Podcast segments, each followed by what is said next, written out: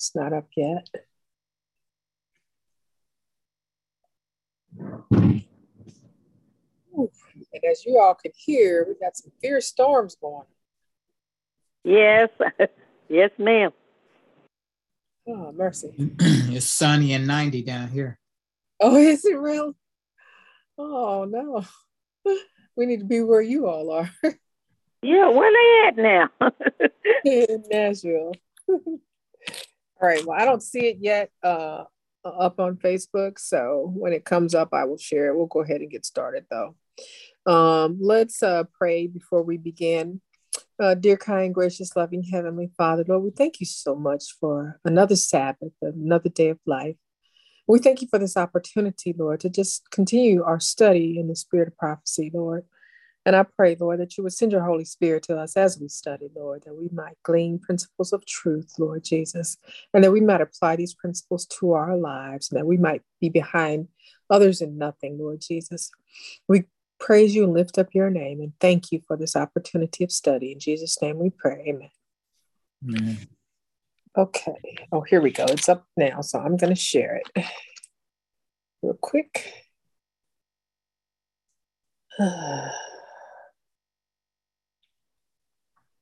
And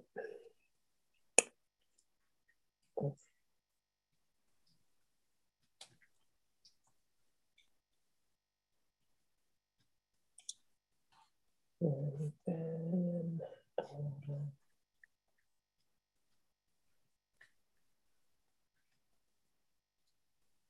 one more group. Uh,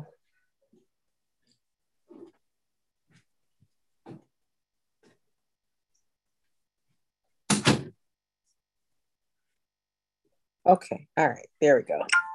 All right, chapter 96. Um, did anybody, when you read through this chapter, did you have any problems with it? Or questions about it? Well, when I first started, this is Lakita. Hi, everybody. Hello. When I first started reading, I was like, don't, don't deal in life insurance. That's it. Then I decided it must have been something going on back in the day that I didn't know about. Mm. So that's what I the conclusion I came in to. Okay. Okay. Anybody else? What was your impression? Well, I know when it talked about life insurance, it was saying that there are it was taking things away from Christ, and I I guess in my mind I said maybe it's that people were using the life insurance money instead of returning a faithful tithe and offering to God. And then I, you know, then I kind of looked at myself. I said, because you know, I'm gonna be honest, I have life insurance, and I'm like, is that taking things away from God, knowing that He's the one that I should be trusting in? But I'm being honest, I still have life insurance.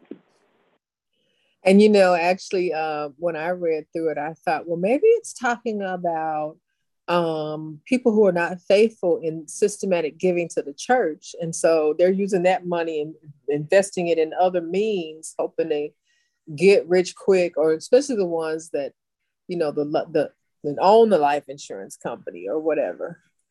And so, yeah, I, I, I had some questions myself about it, but let's see what, let's see what Ellen White had to say. And then uh, I also sent out a, reading for the members of the class and we'll post that uh, for the um, for those who are on the live stream also that you can take a look at it and uh, you won't uh, be left out of what we're going to talk about after we talk about the chapter. So uh, basically, Ellen White uh, in her time counseled against life insurance. And, and, and one of the things that, one of the quotes that she says is that God called us to come out from among the world and be separate. And, and she said that those who engage in getting life insurance were uniting with the world. And she says that Christ had purchased us by the sacrifice of his life. And so uh, we're bought with the price. Therefore, we're supposed to glorify God in our body and our spirit. So she says, here is the only life insurance which heaven sanctions, which is to give our life to Christ. So then she goes on to the next paragraph. She says that life insurance is a worldly policy which leads our brethren who engage in it to depart from the simplicity and purity of the gospel. And she says every such departure weakens our faith and lessens our spirituality. And then she says, said the angel, but ye are a chosen generation, a royal priesthood, a holy nation, a peculiar people, that you should show forth the praises of him who hath called you out of darkness into his marvelous light. And as a people, we are, in a special sense, the Lord's. And uh, Christ has bought us. Angels that excel in strength surround us. Not a sparrow falls to the ground without the notice of our Heavenly Father, and even the hairs of our head are numbered. So she says, God has made provision for his people, and he has a special care for them, and they should not distrust his providence by engaging in a policy with the world.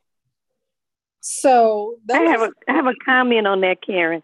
Go ahead as you as you know as you read it and I read it, you know, during the week, I also think in terms of you know how people when people have life insurance, they fight among themselves on who's going to get what.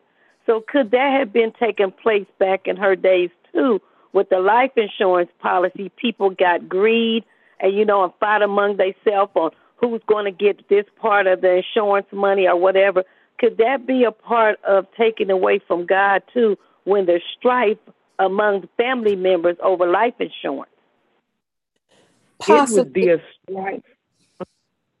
It, regardless of life insurance, if you had anything, property, it could be a car, uh, and you have several dependents, they would fight over it. So okay. that wouldn't be a reason why.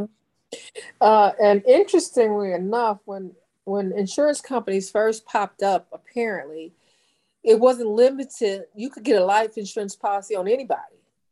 They didn't have to be a close relative or someone with, within which you had an interest in. And so you could, you know, take out a life insurance policy on somebody across town and, and hope that they die and you get rich from it.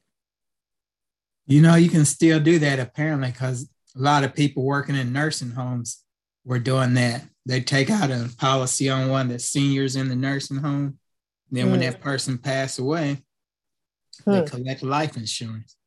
Hmm. I, don't, I don't see how in the world that's possible, but apparently it is. Well, you know what's interesting about that is that after a certain age, it's really difficult to get life insurance on on yourself or anybody. So that's interesting that you're saying they were doing that in nursing homes because a lot of those people probably past the age of it unless unless they had some inside knowledge that the person was getting ready to die and so they paid that premium for that for that you know because it's pretty high the older you get the premium the monthly premium you know goes up so unless you get one of those guaranteed ones which you know yeah like but five thousand dollars to somebody who's broke is a lot of money yeah especially if they didn't earn it or deserve it mm. yeah um well as far as the insurance company goes, as long as you're paying the premium, it's, it's your policy and you can collect. Uh, yeah, I guess some of them are, and other ones require that you have a, a, specific relationship to the insured, so that you know because if you can just insure anybody, then that leads to all kind of vice because you could kill them yourself So make sure that you you you could collect, and you don't care because they're not related to you. And people do that too. Mm-hmm. Okay, and uh, she says in the next paragraph, she says, God designs that we should preserve in simplicity and holiness our peculiarity as a people. And she said, those who engage in this worldly policy invest means which belong to God, which he has entrusted to them to use in his cause to advance his work. She said, but few will realize any returns from life insurance. And without God's blessing, even these will prove an injury instead of a benefit. And she says, Those whom God has made his stewards have no right to place in the enemy's ranks the means which he has entrusted to them to use in his cause. So what do you think about that? That that that people were investing money in life insurance and she was calling it investing it in the enemy's ranks. What do you think about that? Well, I read that. Go ahead. Isn't the intent of life insurance is to leave something behind for your loved ones? As we know it today, yes. Yes. And we, the Bible says if you don't take care of your family, you're worse than an infidel. So I don't get it. Mm-hmm. Right. And so I think, I really think that, you know, and, and based on the article that I sent you guys to read, it really has to do with um, the companies that were the life insurance companies that were cropping up at the time and they were fly by night, get rich quick kind of companies that it's like, okay, uh, you, do you all remember when the insurance man used to come around every week to collect your money? Anybody mm-hmm. remember? I do. Like, My yes, they still do at home. Oh, do they? Uh huh. And so at that time, they they had those life those companies cropping up. Well, the get rich quick was the owner of the company, and they would go collect people's money, and then when when when it was time to pay out, you couldn't find them anywhere. They were nowhere to be found because they had gotten rich quick off of doing that, collecting people's money. And then, you know, when it came time to pay out the policy or find them on the policy, they were nowhere to be found.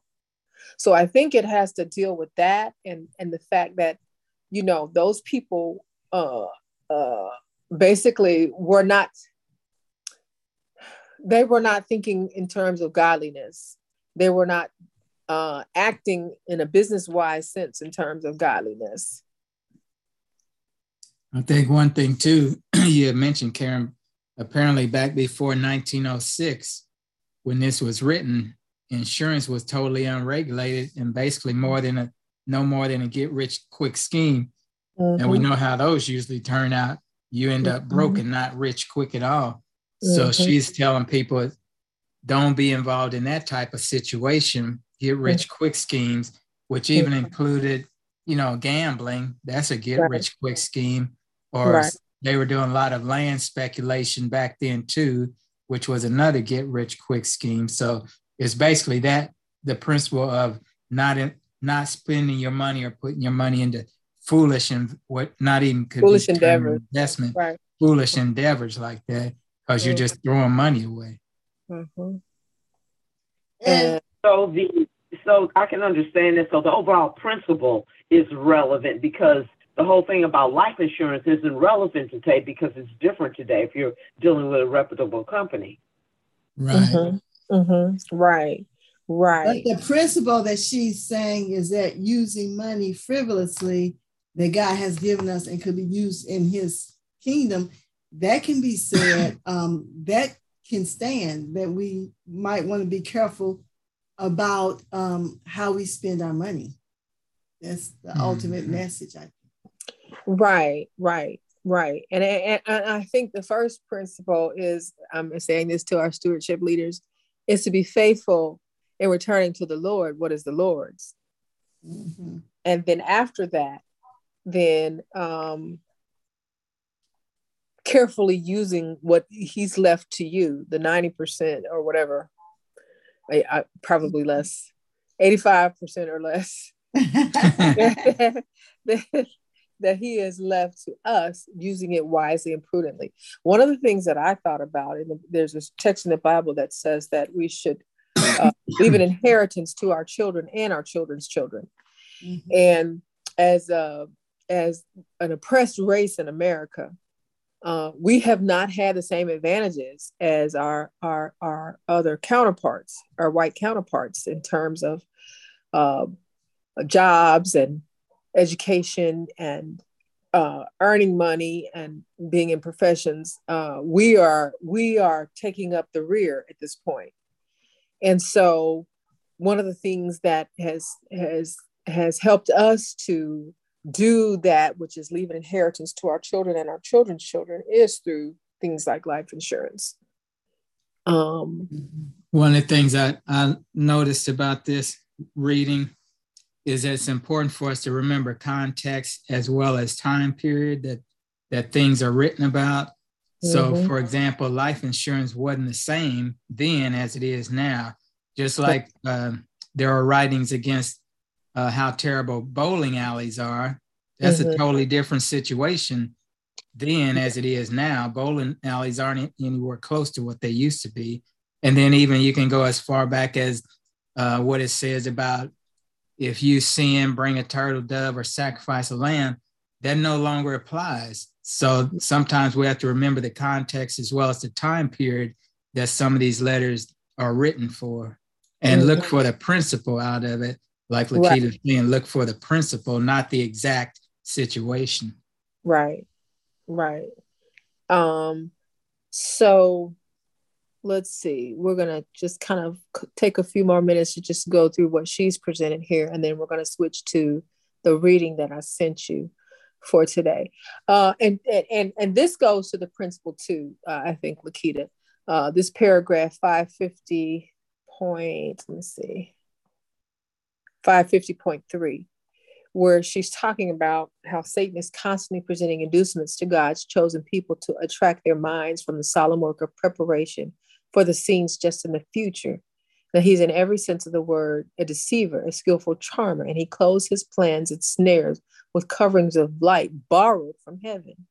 He tempted Eve to eat of the forbidden fruit by making her believe that she would be greatly advantaged thereby. And Satan leads his agents to introduce various inventions and patent rights and other enterprises that Sabbath keeping Adventists who are in a haste to be rich may fall into temptation, become ensnared, and pierce themselves through with many sorrows. So, so it goes back to that principle that you were mentioning, Lakita.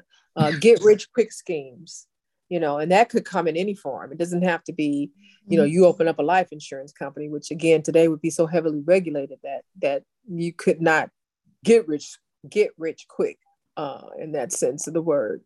Um, but um, I think the principle here uh, is, you know, stay away from those get rich quick things and, you know, give things prayerful thought and consideration in terms of what you choose to get involved in and to invest in. And you really have to be careful, like it said in that reading. Uh, P.T. Barnum says there's a sucker born every day. You can also say there's a crook born every day too. So mm-hmm. people are constantly coming up with schemes and scams to somehow take your money. And one of the easiest ways is to promise people more money and mm-hmm. you take the money that they have currently because right. they're looking for this get rich quick scheme to work for them. Is really when it comes down to it, ain't too many times a get rich quick scheme ever really works, period. Mm. Uh, just as a side note, before we go into the other reading for today, uh, I had somebody contact me because I'm a member of the Better Business Bureau, Accredited Business, and they contacted me and they wanted me to handle uh, a, a, transaction for them, and it was purchase of some. It was the he was selling supposedly some sort of um, equipment to to to the children's hospital and um, so I, I, I outlined to him the circumstances under which I consider something like that. Well, he totally disregarded everything that I said, and he had somebody send me a check for like I think twenty five thousand dollars, and his his design or his hope was that I would deposit the check, sit, take my fee out of it, send the difference to somebody else, and you know I explained to him I'm not going to that. You get you get your money directly from the buyer.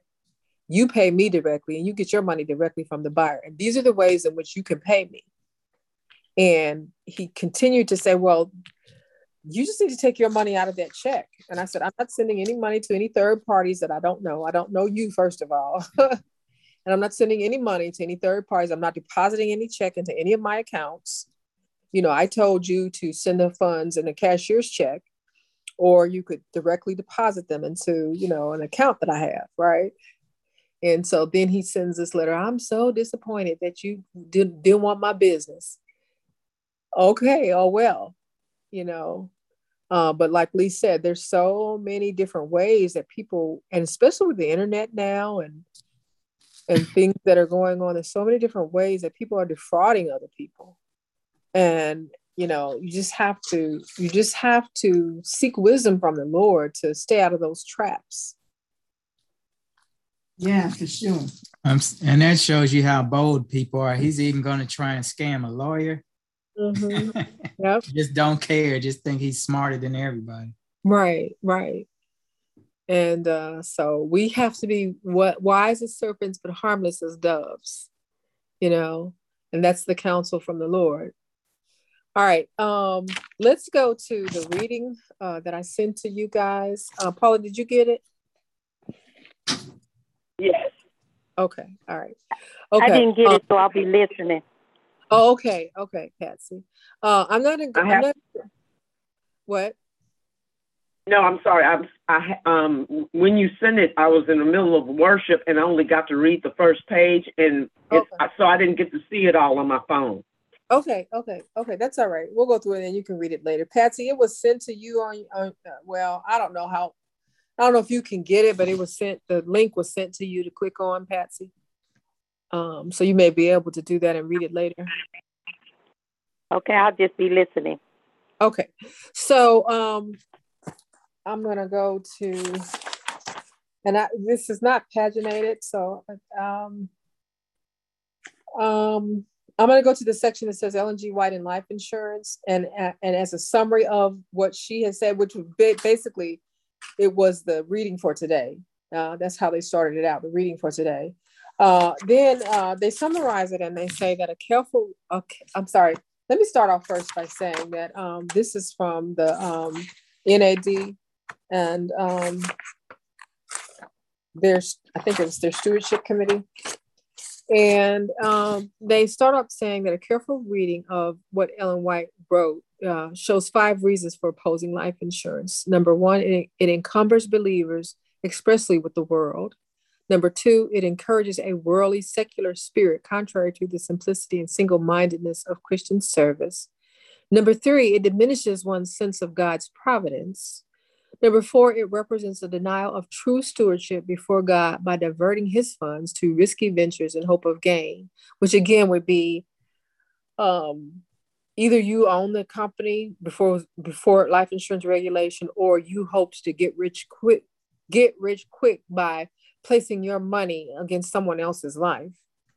Uh, and number five, it manifests greed comparable to speculation in rights to patents and inventions. Again, thinking that you know if you if you get life insurance on a particular person, they're going to die and you're going to reap these these great gains or great benefits. Um, so it says that uh, from an analysis of Ellen White's reasoning, it is clear that she regarded participation in life insurance both as a threat to spiritual experience and as defective because it is a speculative venture. Um, but it goes on to say that um, this, following her initial article in 1867, which is what we read uh, for the class today, that um, let's see, she only made occasional references to life insurance after that. And I think the last one she made was in 1909. And uh, and then it, it just kind of talks about, uh, and Lee, you mentioned it, uh, insurance practices in the late 19th century, and that this this period of time was a time of rapid expansion in the United States and in technological innovation and that uh, there was rampant opportunism and speculation virtually unregulated by the government. So the insurance industry was totally unregulated. People did whatever they wanted to do. And these were, uh, people were focused on amassing vast personal fortunes untouched by taxes, untouched by regulation, by the government, uh, and just get rich quick. And those were, that was the schemes of the day. The order of the day was a get rich quick scheme and uh, it generally ended in the loss of one's investment. So, and and and as you stated, Lee, uh, it was well characterized by P.T. Barnum's quip: "There's a sucker born every minute." And what was that you said behind that, Lee? Oh, there's a there's a thief born every minute. Yes, a crook born every minute too. right, right, right. And so this was the insurance industry was fledgling at that time and uh, it was a spirit steeped in the essence of high risk and it was undercapitalized insurance stock groups which promised quick wealth and frequently collapsed without notice leaving their policies worthless company dealings with their customers were often unjust and not infrequently fraudulent in nature policies written on the lives of complete strangers were urged upon a public that was encouraged to invest in the hope of profiting from the death of the stranger or the insured that they had insured and so the abuses of this system led to a public demand for government regulation. And beginning in 1906, State and federal regulatory laws were designed to limit fraud and require the insurance industry to follow sound principles. Today's life insurance industry, heavily regulated by law and government agencies, differs in important ways from that of the late 1800s. And Ellen White's counsel against investing in life insurance must be understood against the background and practices of her time if the meaning of her, of her words is to be properly understood. Um, and so, again, as we were saying, the timing of, of, of all of this and, and, and the fact that the insurance companies were unregulated and were oftentimes just just practicing fraud on people um, that um, that was the period in which she wrote um, this chapter chapter 96 in testimonies for the church um, going on she says provision for the time of uh, the article says provision for the time of need uh, that both the scriptures and the writings of ellen white elevate to a divine mandate the Christian responsibility to protect and provide for one's loved ones. In both faith and practice, the Bible assigns primary responsibility for such care upon near relatives. Building on the authority of the fifth commandment, honor thy father and thy mother, the Apostle Paul stresses the importance of this principle in the strongest of terms. And he wrote, But if any widow have children or nephews, let them learn first to show piety at home and to requite their parents, that is good and acceptable from God. But if any provide not for his own, and especially for those of his own house, he hath denied the faith and is worse than an infidel. And so it says Jesus reinforced the same principle, referring to it as the command of God in Matthew 15, verse 6. So uh, it go, the article goes on to say that Ellen White repeatedly stressed the importance of providing for one's nature, future needs and the needs of one's family. And so she talked about, and it, and it related to her, expressly talking about, um, let's see, setting aside money to use in an emergency and to aid the cause of God. Um, and doing that on a systematic basis. And that's for our stewardship leaders. systematically setting aside money every week for your emergency fund in case something came up or whatever. Uh, and then, and to leave a margin for if you should be sick or your family should be deprived of means, then uh, they would still be sustained because basically you have saved for a rainy day. That, that's the basic principle there. Um, and let's see. Anybody have any comments so far? Okay, so she's uh, uh, also in this article, and they're still talking about Ellen White in this article that um, God has placed a duty upon us to deny our tastes and our desires and make provision for the future instead of merely living for the present.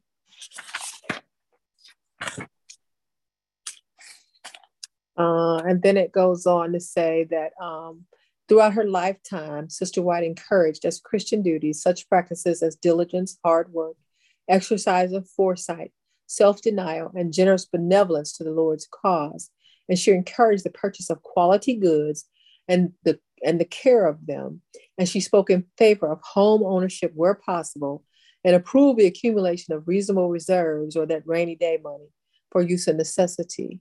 And she conceived of such reserves as available not only for personal needs, but also for extending the work of God and assisting those outside one's family who experience need, and she looked favorably upon the acquisition of a modest but comfortable home for one's retirement and spoke of the self respect that would follow from having provided for the future. So, Ellen White definitely was in favor of and counseled about providing for the future that rainy day or that day that that time when a family would be in need and certainly the death of wage earners in the family would be a time when the family would be in need.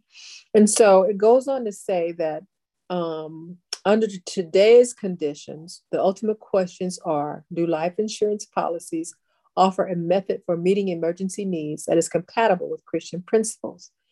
And could they help meet the crisis raised by the disability or death of the wage earner without weakening one's faith or commitment to trust in God's providence?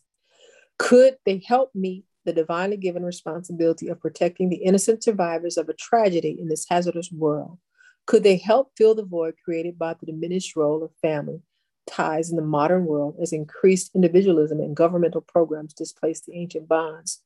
And so uh, the General Conference studied, uh, uh, in conjunction with the Ellen White estate, they studied the issue of life insurance and they, su- they issued a 50 page report and it's summarized here. And so I'm going to just summarize, I'm just going to read through uh, the points that uh, are here. Uh, and then before if anyone wants, yeah, before you read that, okay. I was going to say you had pointed out about people living just for today. And mm-hmm. it's kind of sad because there's still probably millions of people who are doing just that. They get live from paycheck to paycheck and they don't even think about saving money or trying to keep up a savings account for a rainy day because it's there are going to be plenty of rainy days.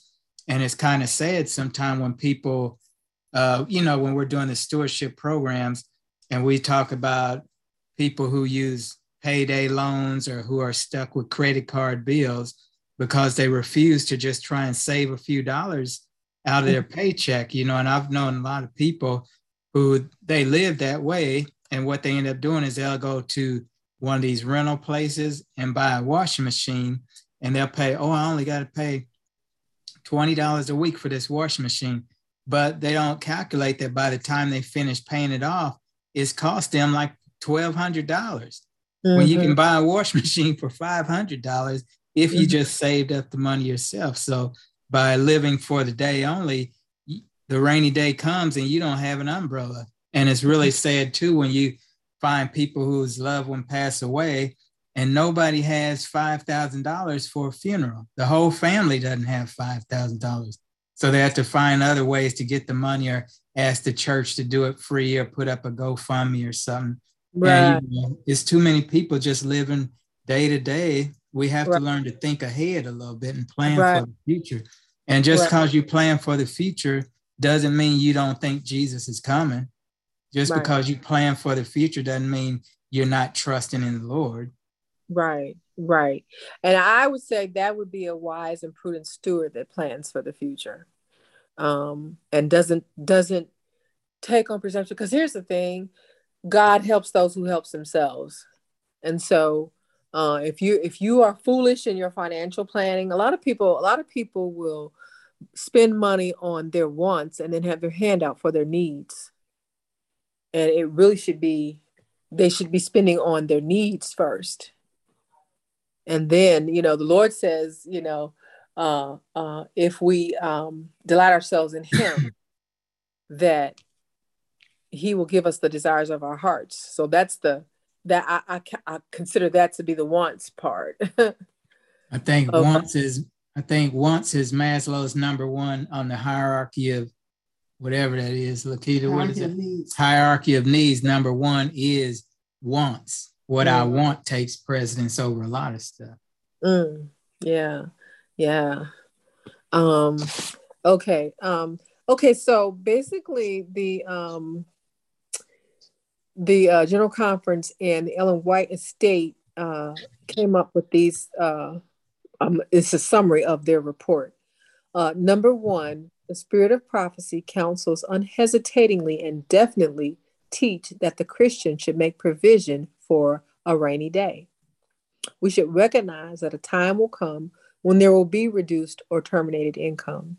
And looking ahead, we should, if possible, have a reasonable amount of property or money in reserve to meet such needs so that the charities of others are not to be depended upon.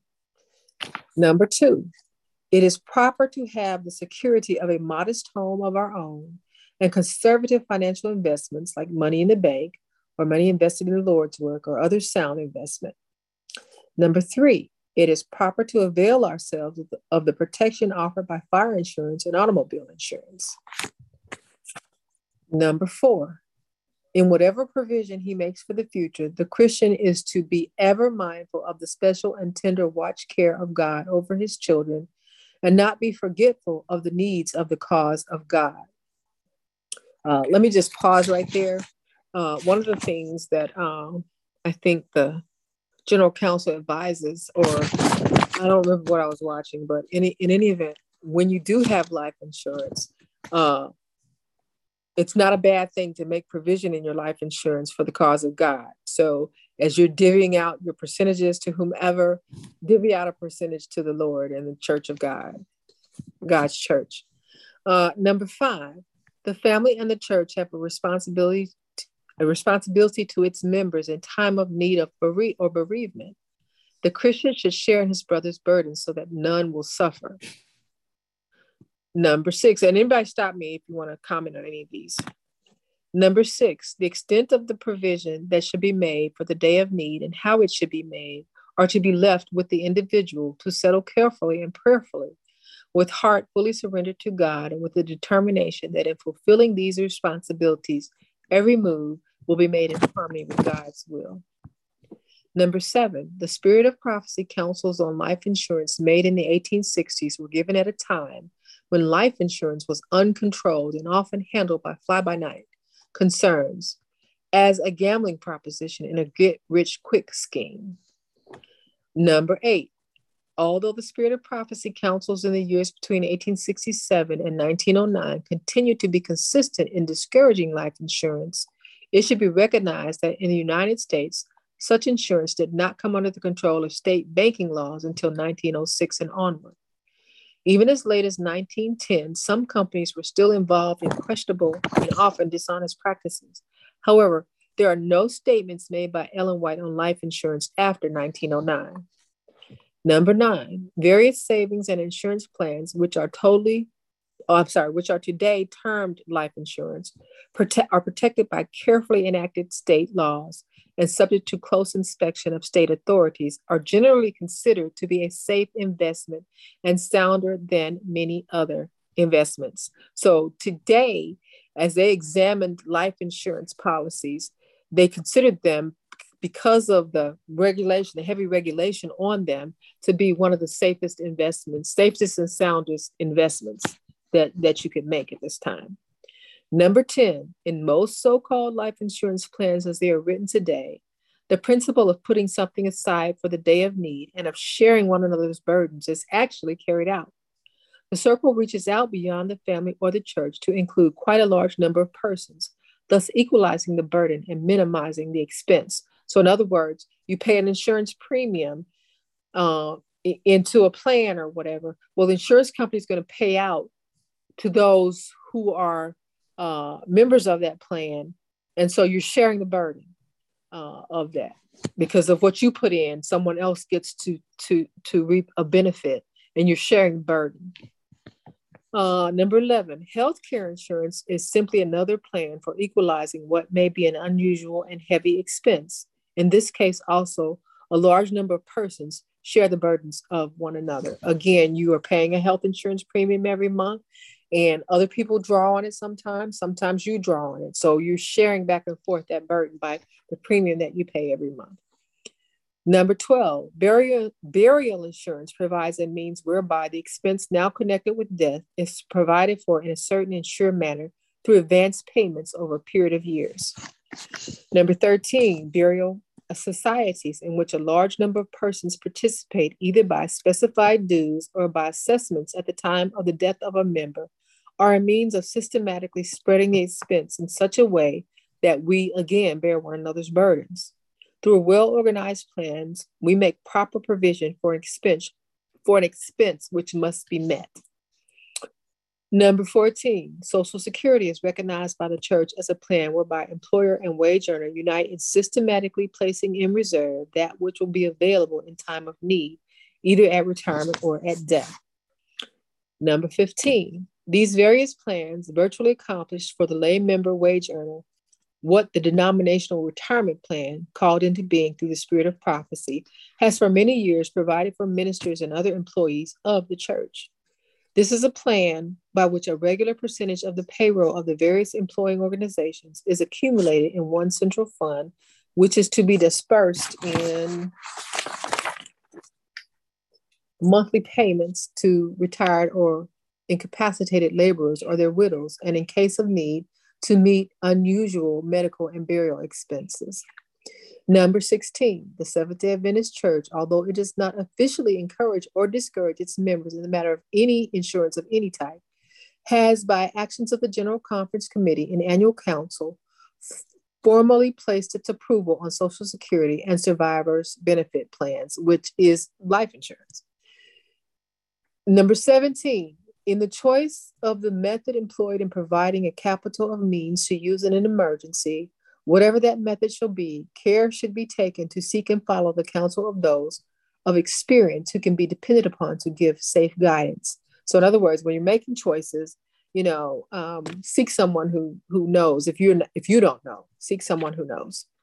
Uh, number 18, whatever provision the wage earner makes in preparation for the day of financial adversity or lessened income, he must guard carefully against a course of action which will lead to a love of money or the creation with his own hands of something in which he places his trust, thus impairing that close connection with his creator and redeemer. Let me put a pause there.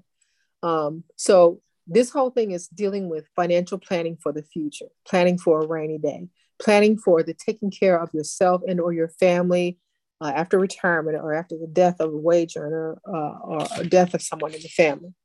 And so um, financial planning is differing from, or, or there's a dividing line between the financial planning that is talking about here and get rich quick get rich quick schemes that you're just sinking money into because you love money. You just want to make more money. So there's definite line drawn here between between those two types of, of, of, of ventures. Um, number 19 the lord through the spirit of prophecy counsels has given an abundance of instruction and guidance relating to our responsibility for financial stewardship making clear number one our obligation to god which is first then our obligation to our family, then our obligation to our fellow church members and those about us. And these counsels should be carefully studied, restudied, and adhered to so that we may lay up treasures in heaven, lest Satan lure us into soul destroying entanglements. So, um, those are the counsels that are given by the General Counsel and the Ellen White Estate now, based on uh, the heavy, heavy regulation of life insurance companies at this point. Uh, and then it goes on to say what they actually voted. They voted to urge all believers, especially those who have financial responsibility for families, to make a thoughtful, planned provision for meeting unforeseen emergencies that affect themselves and their families. Number two, to regard those forms of life insurance which offer no conflict with Christian principles as legitimate means of making provision for times of need. Number three, to consider that decisions regarding the degree to which insurance policies are used to contribute to family financial planning are a matter of personal conscience and that the church should take no official position in that respect. So, in other words, the church is not going to tell you you should or you shouldn't, that that should be something that should be done uh, prayerfully and thoughtfully. Uh, number four, to counsel that the act of providing for future needs grants no license for the exercise of greed Number five, to advise those who endeavor to make provision for the future to exercise care lest selfish motives become a part of their planning. So, in other words, again, carefully and prayerfully determine, you know, as you're making financial plans for the future versus get rich quick schemes, or you just want to get rich and increase your bank account. Um, let's see. Number six, to educate church members through the stewardship ministry, stewardship leaders regarding sound principles of family financial planning. Number seven, to take no steps as a church toward establishing or promoting any form of general life insurance for its members. So basically, the church, the church should not be involved. Church should not be telling you you can't get life insurance. Uh, but that is a, a, again a consideration that you make prayerfully and carefully. Um, so, any comments?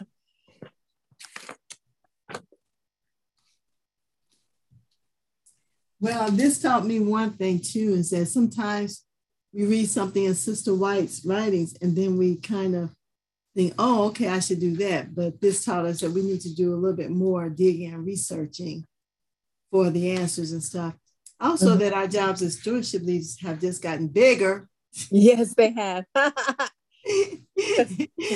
but that's okay because you know I do think we need to be everybody need to be um, in order to get Black people into a better place in life and not bring up the behind, you know, as Karen had mentioned earlier, which we tend to be doing, um, we have to educate each one, teach one. So we teach in our homes. We have to, you know, we learn it at church, take it home and um, talk about it and present this idea to your family members and stuff. And then asking God, how can we, what we need to do to do better so that we can raise, raise up our family, um, our, our, our community and stuff. Mm-hmm. Yeah, I, I, I think you're right on that. Um, any other comments? Okay, Lee, where are we next week? Let's see. We are